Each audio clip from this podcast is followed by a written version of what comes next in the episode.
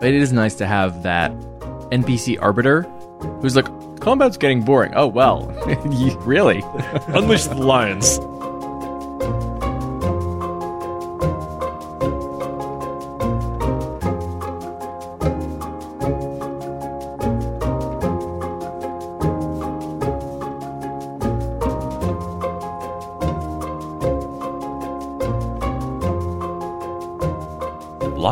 Live from the Mundangerous Spice World in New York City, I'm your host Shane, And I'm your host, I-Hsien. and welcome to episode 144 of Total Party Thrill, a podcast for game masters and players where we discuss our campaigns in order to inspire yours. In this episode, we're spicing up your life, one combat at a time.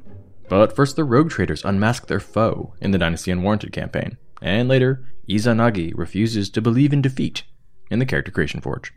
Shane, when you say the Mundangerous Spice World, do you mean Arrakis, or do you mean our world in which the Spice Girls reign supreme? I I mean the happier version. So Arrakis, uh, ruled by Baby Spice. the Baby Spice must flow. Is Baby Spice your favorite Spice Girl? Uh, I liked Sporty Spice actually. I like Scary Spice. Yeah, uh, she still she's one of the ones who still does stuff, right? Uh, I I don't know. I mean, I guess they aren't they having a reunion or something. I think a couple of them went on to have actual careers. Like, uh, what's her name? Geri Spice. Halliwell. Uh, is she the one who married David Beckham? No, that's Victoria Beckham. Who is posh, right? Posh Spice. Okay. Wait a minute. uh, Mel B. That's Scary Spice. Mel B is Scary Spice. Mel C was Sporty Spice. Oh, you're right. And then I have no idea what Baby Spice's actual name was. Let's go with Emma. Mel G. No, yeah, no, it- I think you're right. I think it is Emma. I don't know what her last name was. I don't actually care. Hey, uh, at Total Part, no, at TPT Cast, let us know. Who is your favorite is your Spice Girl? favorite Spice Girl? All right. Great.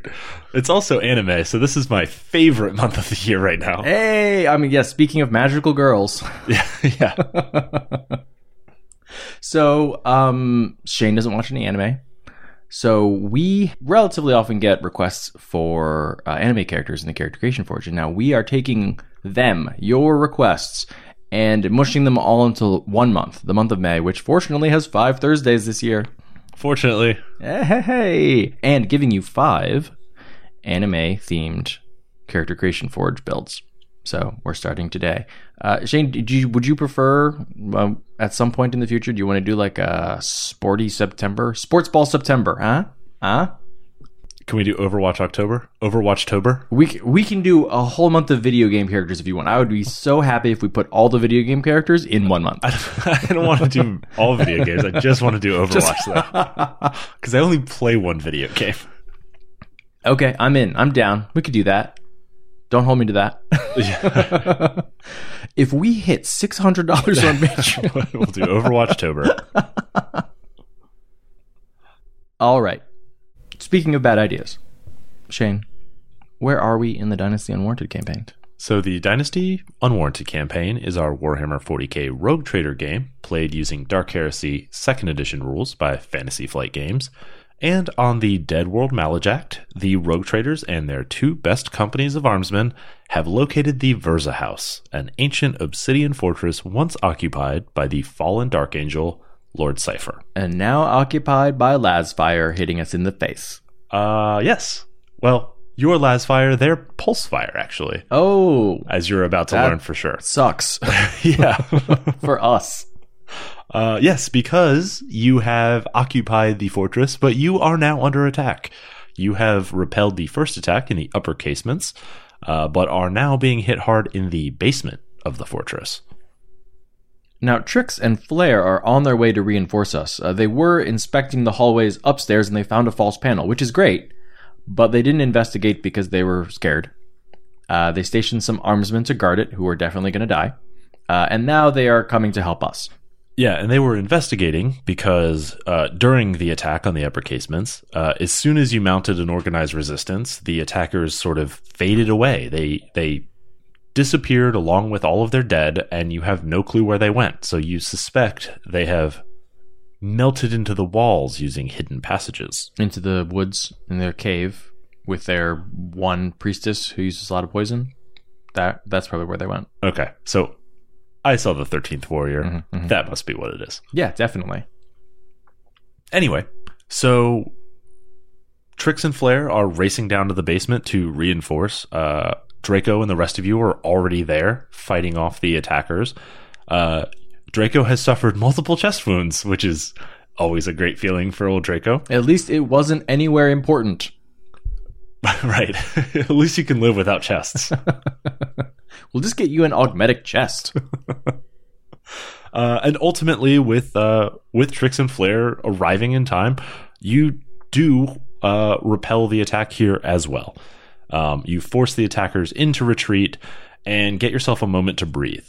Um, and more importantly, I think, for your own self confidence, you are able to recover some of the bodies of the attackers. And what do you determine? They're based on just that? men.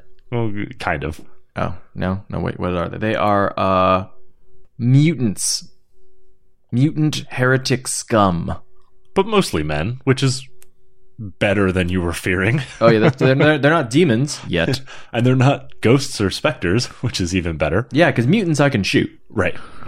Uh, but they are wearing these grotesque, like burn blackened steel masks over their faces, along with um, like sort of black combat fatigues, head to toe, uh, you know, shrouded, uh, and bearing these like twisted faces of mockery.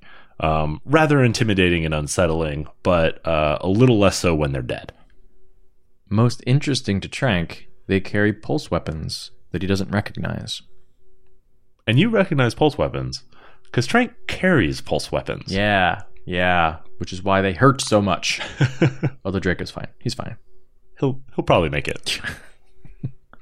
So, unlike the attack in the upper casements, we are able to figure out how this happened. They had actually blasted through a false wall that leads to a large tunnel that's dug into the bedrock of the foundation. Yeah, and by by large tunnel we mean like multiple men can march side by side through this tunnel. It's a Pretty big tunnel. a gigantic tunnel. And they have seemingly retreated down that tunnel. Unfortunately, some of us follow them. Trix and Flair are consumed by bloodlust and psychic energy. And they charge down the, chun- the tunnel after the mutants. And we'll find out what happens next next week. So this week we're talking about spicing up your combat. And the inspiration for this episode comes from a question from our listener Paul. So Paul sent an example of uh, of your your rather routine and mundane combat, right? So uh, I-Hsien, it's your turn. I swing my axe. Shane, it's your turn. I cast fireball. Make a Dex save. Okay, I failed. How much damage do they take? Okay, they attack you. What's your AC? Okay, I-Hsien, it's your turn again. I swing my axe. That's how you're supposed to play. That's how the book says it. um, so Paul asks, what can DMs and players do to spice this up? As a player, as a character, I-Hsien's biggest damage dealer is his great axe. Of course, he should swing it. But if all he's doing every turn is swinging his great axe, that's boring and repetitive. Everyone's just going to keep doing their strongest attack and nothing else. Is that right? What else should they do? I mean, I know a DM should describe how some of these things go, but what are some more colorful ideas for these descriptions of battle? Maybe the DM should ask the players to describe their hits? I don't know. Hey, there's nothing boring about just hitting with a great axe over and over again. That's why you picked a great axe. yeah, it's not called the OK axe. This ain't some boring sword. I'm here to split skulls. right, the dull sword. it's not one of those. All right, so Paul's on the right track. There are a couple of different things that you can do to make what can turn to into a slog much more interesting. And of course, the first one is using creative descriptions. So, Paul alluded to it. You can always prompt the players for more nar- narration, but players have their own sort of limits on what they can do. So, sometimes you have to give them uh, tools that they can use to sort of carry that along, right? So, um, we we often end up in that sort of routine, sort of I do this move, um, it does this much damage. But then we give the players like a, a chance to do a little extra description uh, when they actually kill something, for example, right? So when the orc falls, we say, "Hey, how did you kill it?" And then we give them a spotlight uh, for a little bit extra narration. Now, that can get a bit tedious if you're doing that for every single swing for every single person um, in a combat round. You know, you've got six players. That's a lot of prompting and a lot of description, and it can, you know, take a really long time. So you, you can also just at the end of each round, as a GM, summarize what happened with um, an epic description. Yeah, Jim in our group um, does this super well. Like he's really good about like, okay, you cast a healing spell, you know, you cast fireball, you sneak attack with your rapier, and you attacked with your great axe. Okay, so that all happens. The enemies attack, and then he goes, okay, so here's what just happened. You come in with the rapier in the in the kidney just as the fireball goes off, right? Then, you know, the barbarian comes down with a great axe right to the neck and beheads the minotaur. And then meanwhile, the Minotaur gets one last gash in on, uh, like deep into his leg, but the cleric is right there to cast heal on him, and you're able to turn around and now face your next foe. Yeah. You're covered in blood. You're dripping in sweat. You hear the clash of steel in the distance. Uh, you're up. What do you do? And ultimately, that doesn't take a lot more time in the grand scheme of things. It doesn't, um, it doesn't pull you out of combat uh, away from like the mechanics or the nitty gritty. It actually sets the scene really well and helps refocus everyone back onto what is actually happening. They don't, you know, people tend to sort of drift in and out when it's not necessarily Right. their turn. And it also avoids that like awkward pause that happens when you're like, okay, what does that look like? And the player's like, uh, well, um, you know, I swing my sword and and I hit him in the chest, And it's awesome. right? And it's like, okay, but but like, what does it look like, right? Where you have to go through this kind of 21 questions of a player who maybe isn't as confident or isn't ready to improvise that type of description. Mhm. But outside of just describing combat, um, we have a few techniques that we like to spice up our encounters so that they aren't samey, right? So even if you're doing the same things in them, you have uh, other things going on around you that it's not just swing with your axe. Yeah, I think the secret ingredient really is uh, cumin. Oh yeah, no, that works. I like saffron.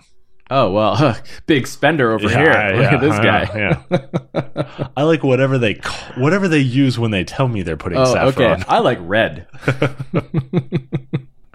I like cilantro because that helps me determine if you're a good person or not. Because 30% of people hate it. Right, and those people are Terrible, terrible people. my wife. Actually hates it. Yeah, I know. Like I said. Yeah, she's oh god, she married me. What an idiot. Uh, well, you know, she doesn't listen to this podcast, so I can say whatever I want. Good point.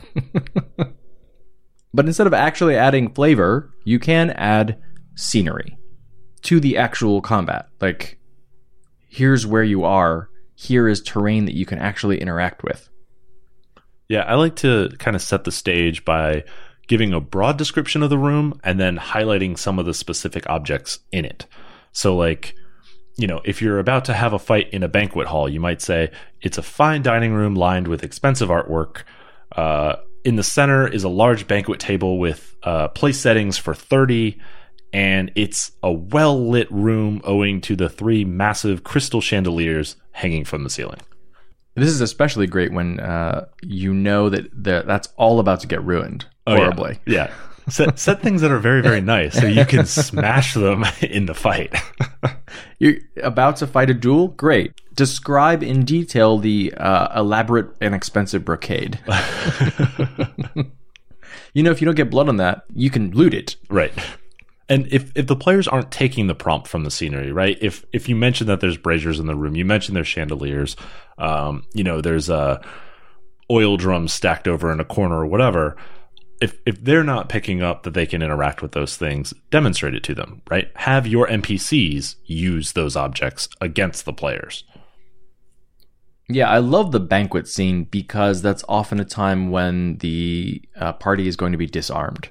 You don't necessarily have your sidearm or your sword, and almost never your shield Right. while you're while you're at the banquet. But but I, I put my shield on the back of my chair. oh, okay, Yeah. right. It's just it's heraldry. Right. Yeah. I put mine in uh, augmetic implants underneath my skin. No, yeah, that's that's a safer way to do it. That's much better. You've been at this a lot longer than I have.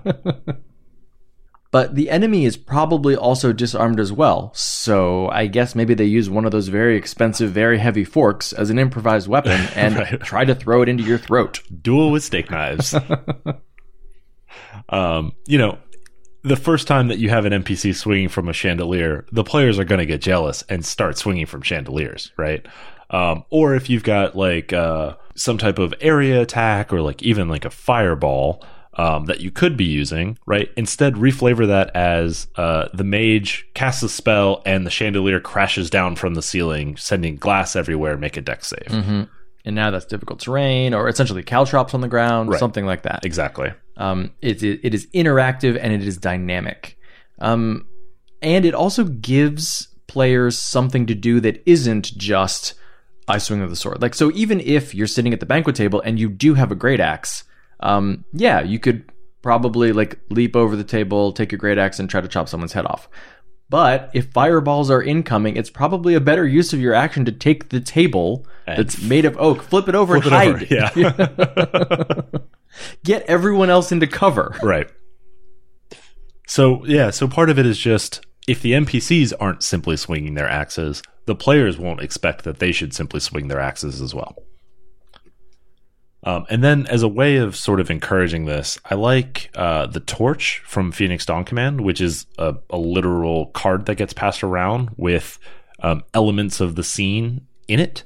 Um, and you gain a bonus to what you're doing for invoking one of the elements in the scene. So you, you get like, you know, it's like a you get to use an extra card uh, in your when you're playing from your hand if you're using one of the things written on the torch. Mhm. And I think as a GM, it's totally fine to reference those environmental factors when you're describing the results. Uh, you don't necessarily need to say, for example, advantage on this roll or like a plus two or whatever, right? You can actually just uh, keep it to yourself, right? Okay, you, you flip the table, great. Uh, give me a dexterity save against this fireball. They roll and they're like, oh, only a 13. You're like, normally that would fail. However, the oak table takes the brunt of it, so you only take half damage. Right. Good tactics.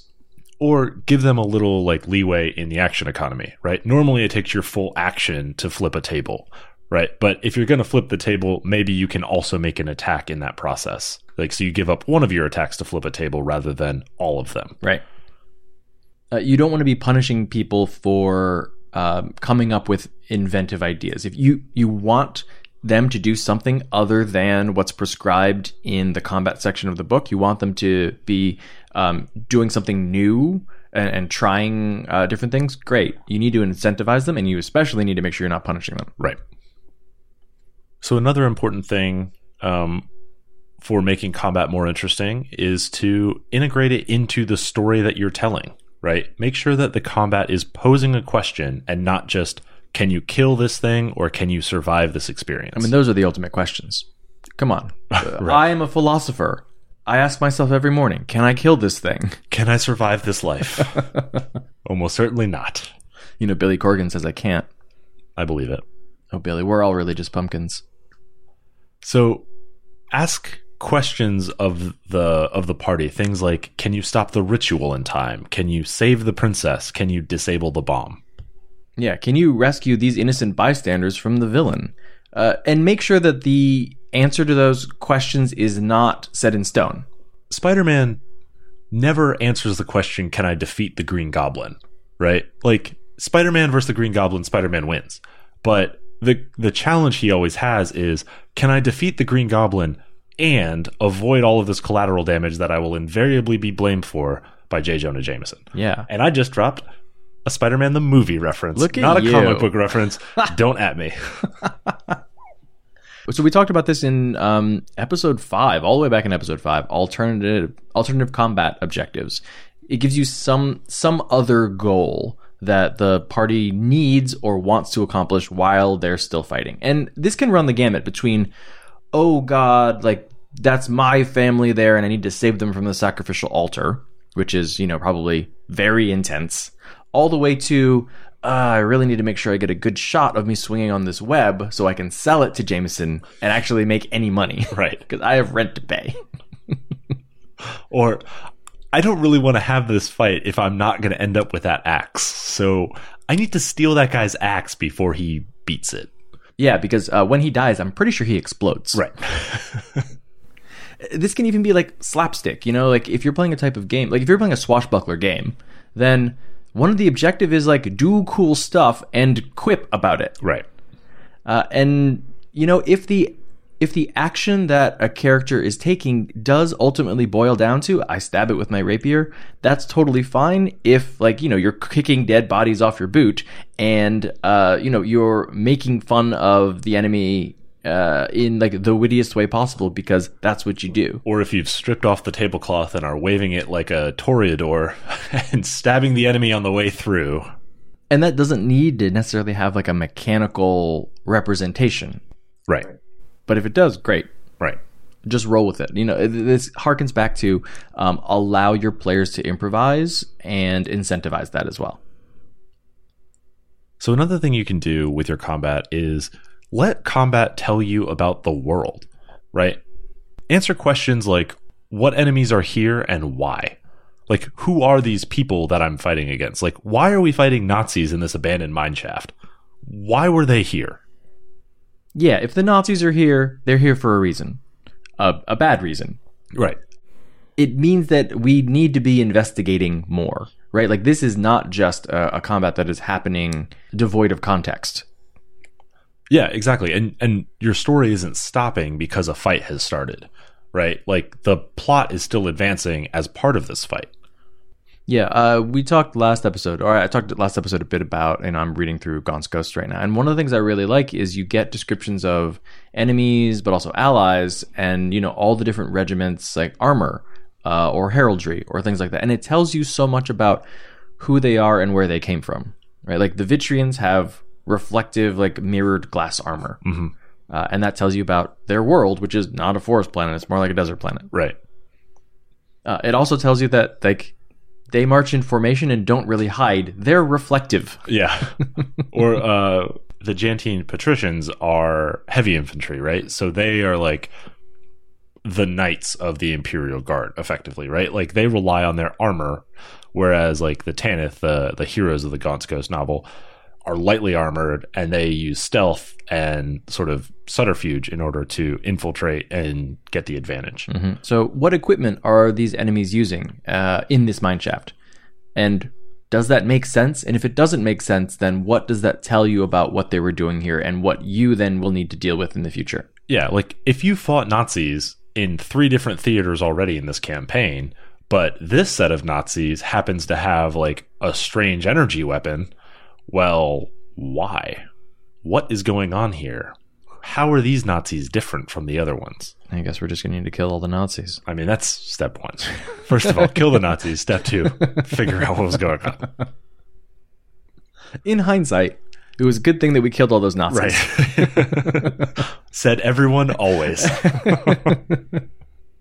And of course, the information that you're gathering may not necessarily be about what is happening right now here in this combat or what these Nazis are doing here in this mine shaft. It could be telling you about who they're working for or what they, what they've been tasked with.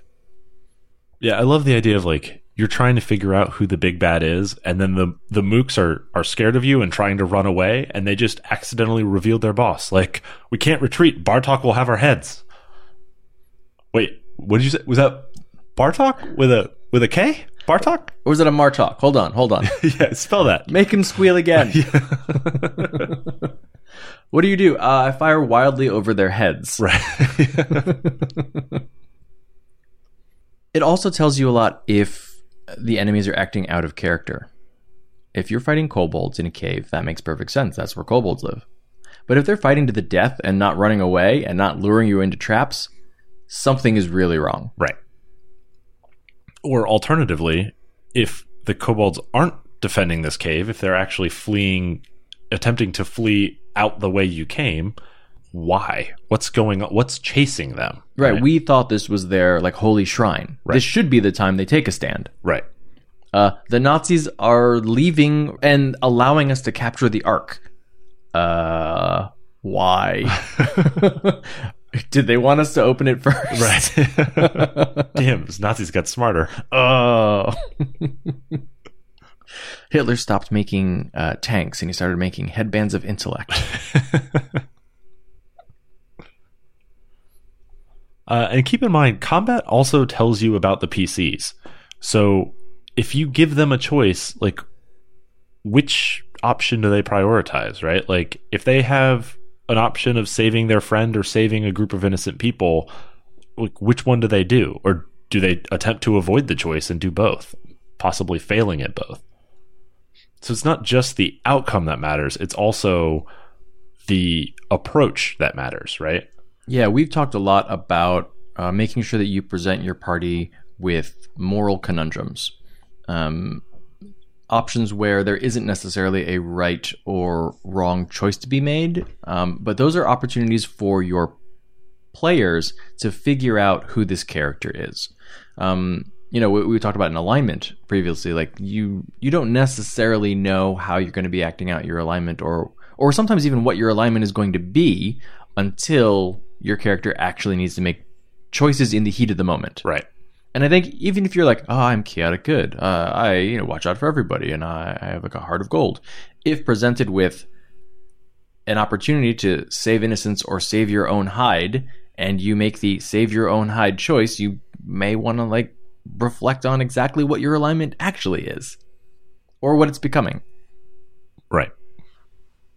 So another important thing for spicing up combat is to ensure you've got a dramatic setup, right? So perhaps it's dramatic enough to have a fight in a in a banquet room.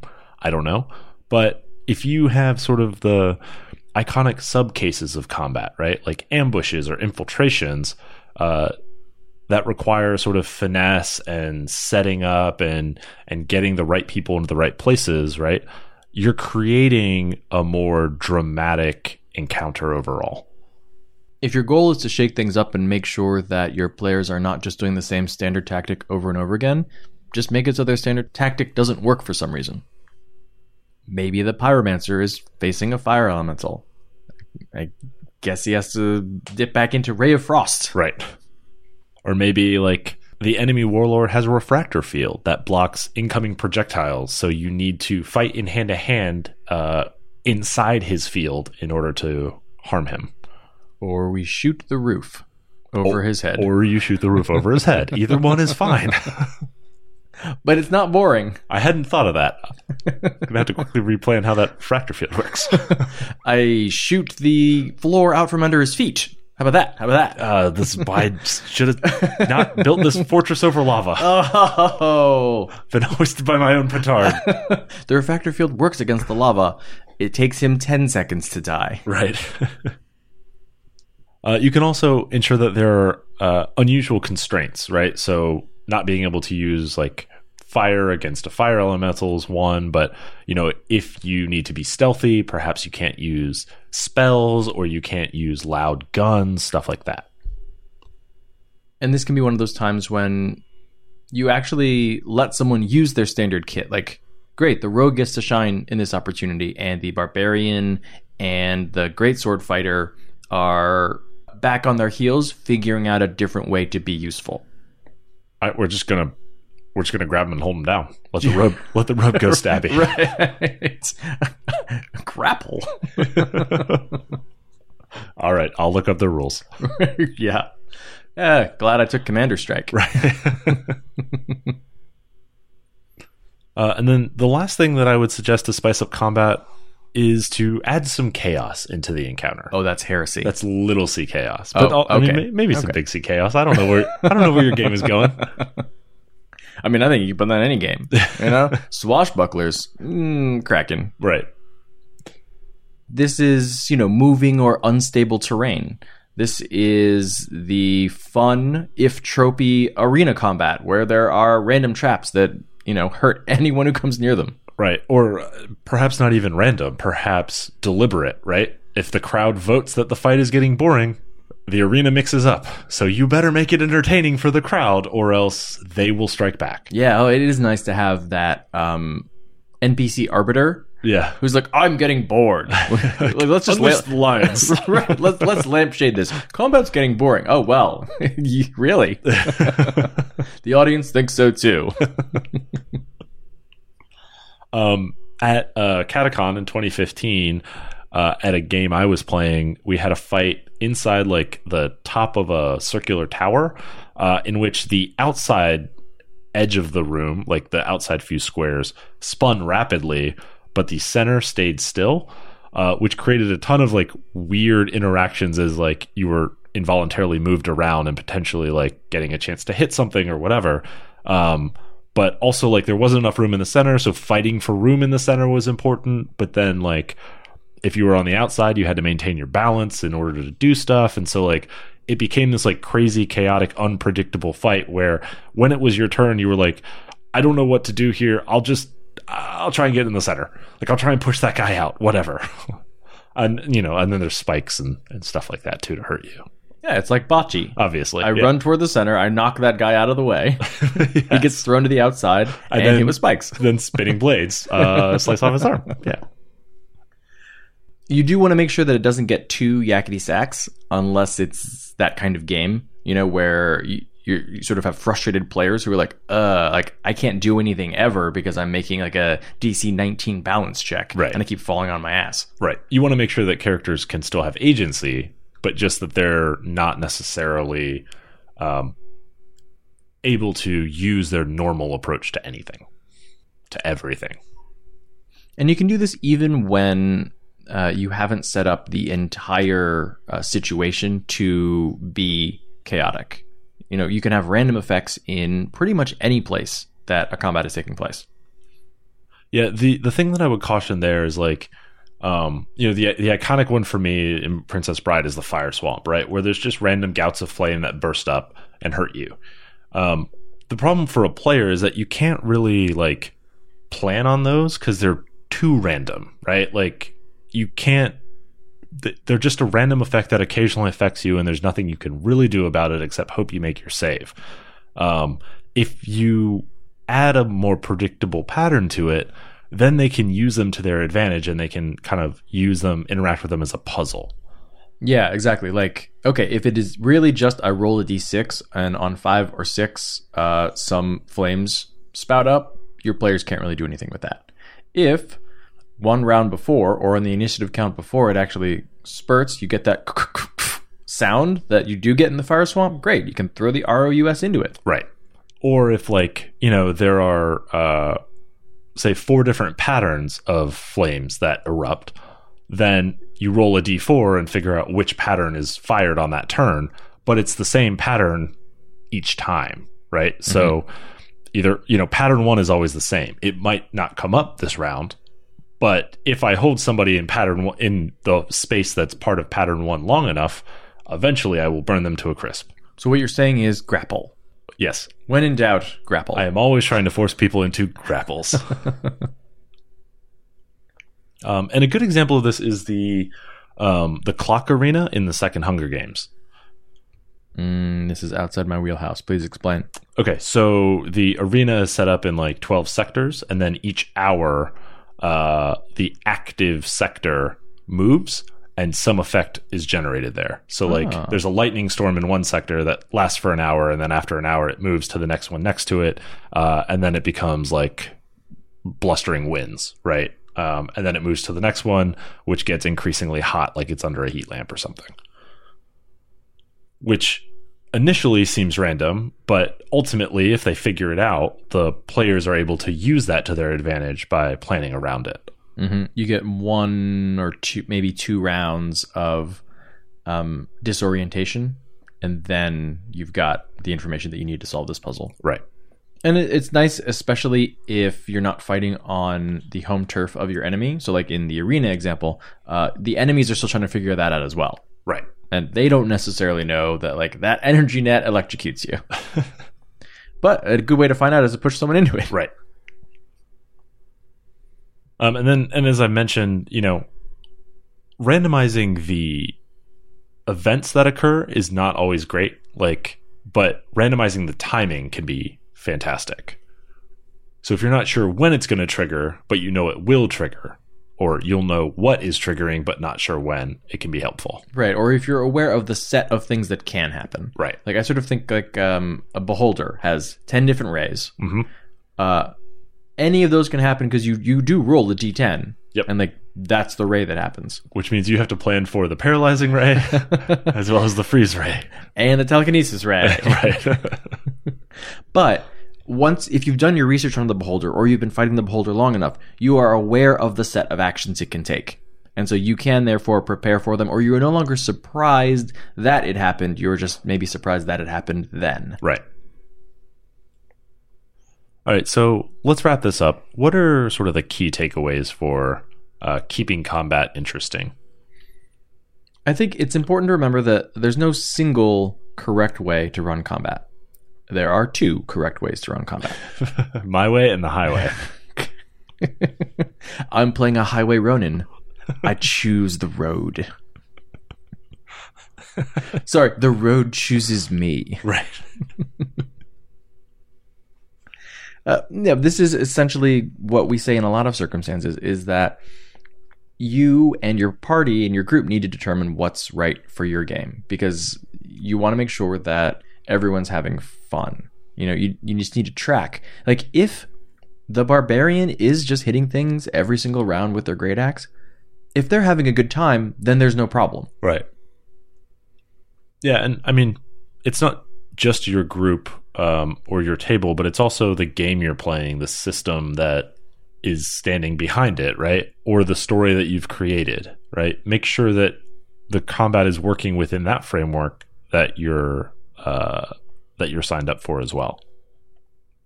Yeah, and you can iterate. You know, we gave, you know, a half dozen different things that you can potentially do. Try them all out. Not Look, all one, at the same one time. at a time, though. yeah.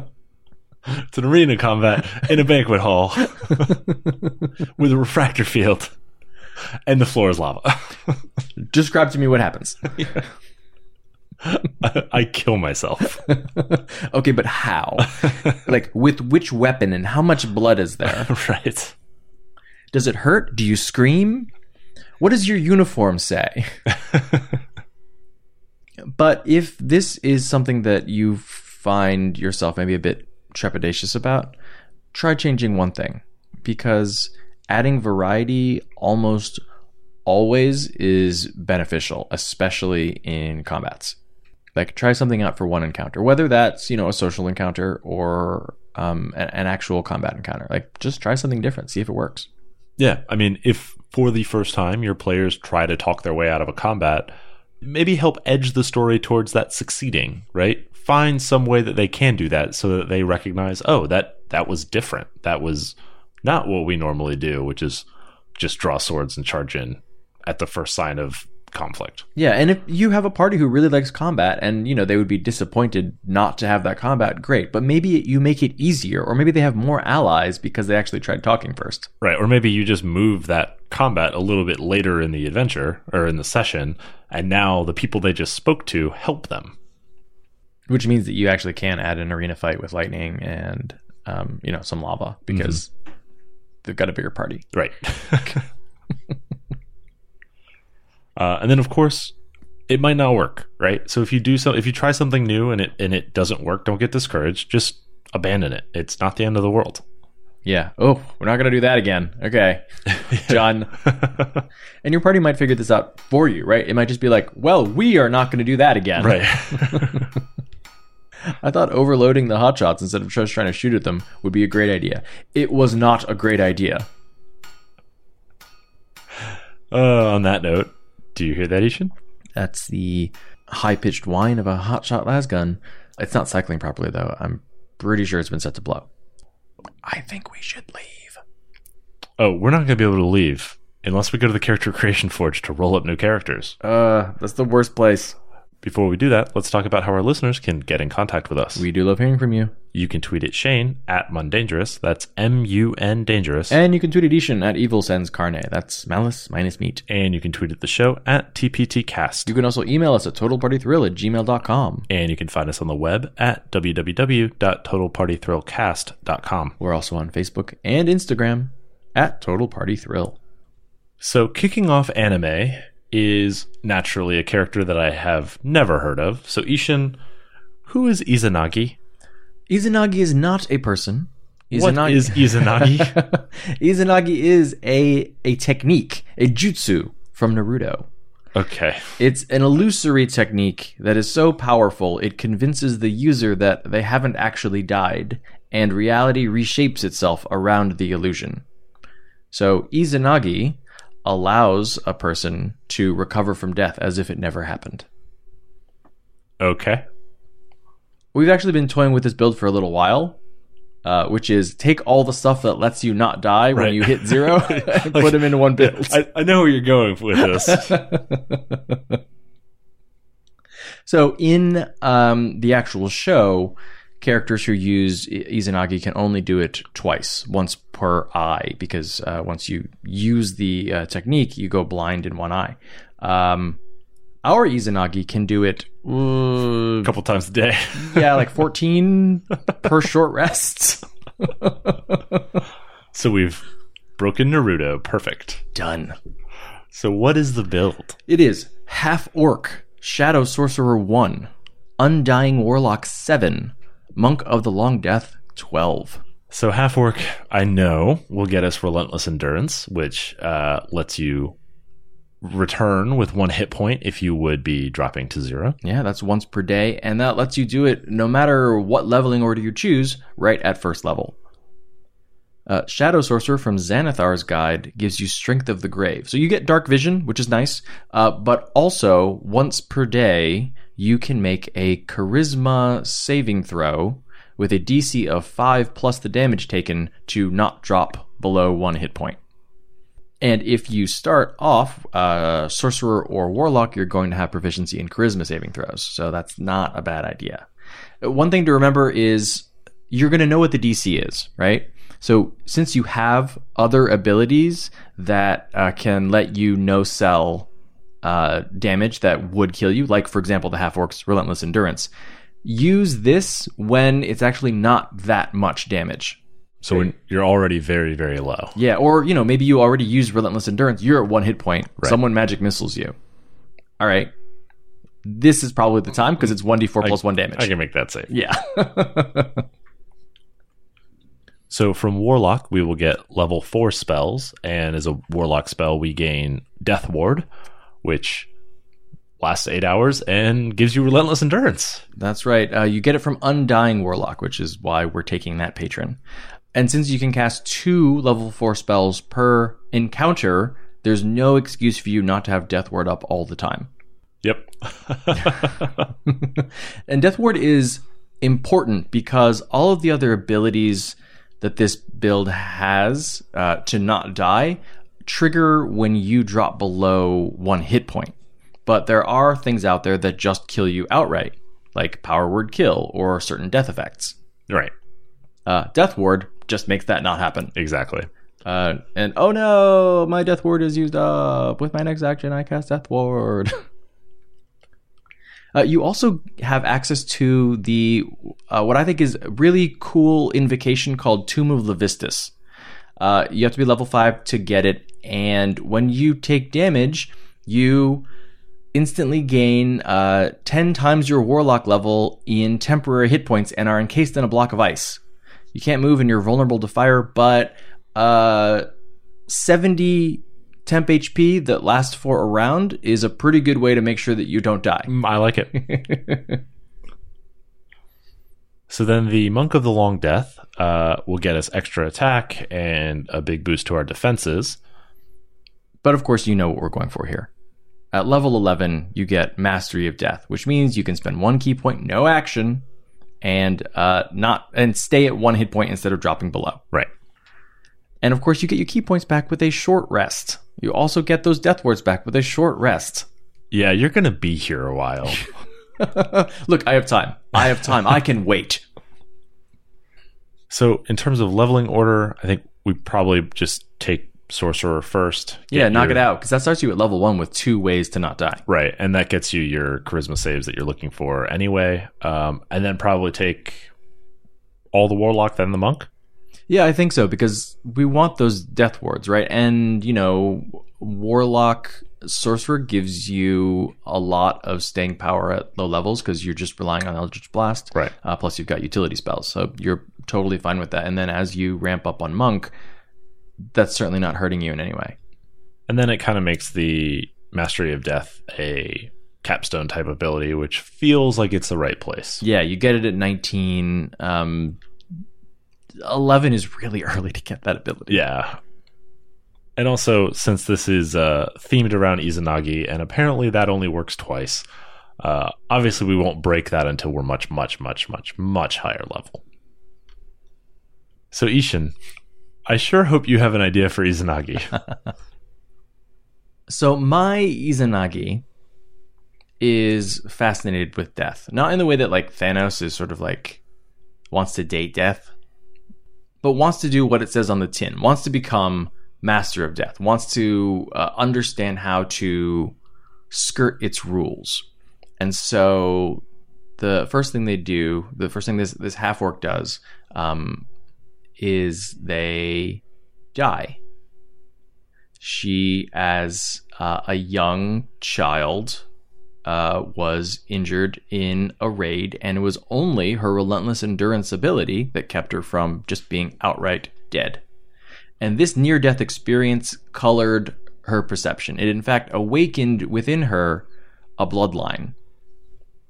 Uh, a bloodline of, of power and and illusion. I I always think of shadow magic as illusory magic. There were sort of ties to that in like second and third edition, um, and and so she realizes that the veil between life and death is actually very thin. You can maybe even slip through it and back if you understand how to do it. And so she goes on a quest to figure out exactly how to make sure that she can do that as she will.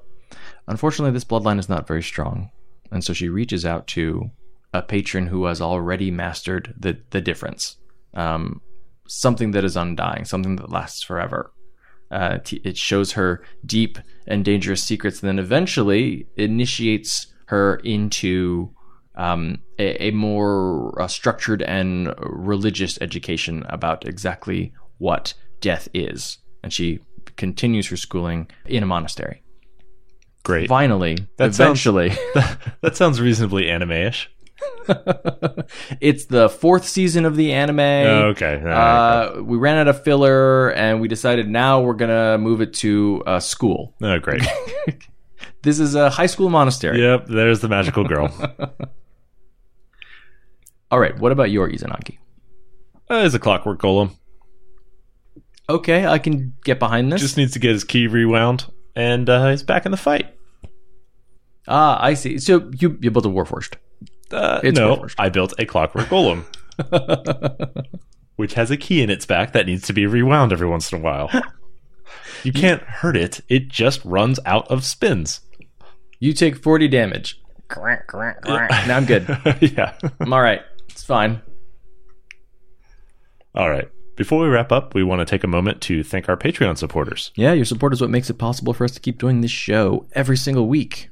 So if you'd like to learn more, you can check out our rewards at patreon.com slash totalpartythrill. And you can find a link to the Character Creation Forge Codex, which includes all of the builds from the Character Creation Forge that we have ever built, including all of these anime builds. Oh yeah, they're all going to be gathered. Maybe I'm going to make them a different color. Well, so please, they're really easy to find. please stop. Add some stars. Oh, oh, What- maybe maybe like a cute chibi. What do we have planned for next Cats, week's episode?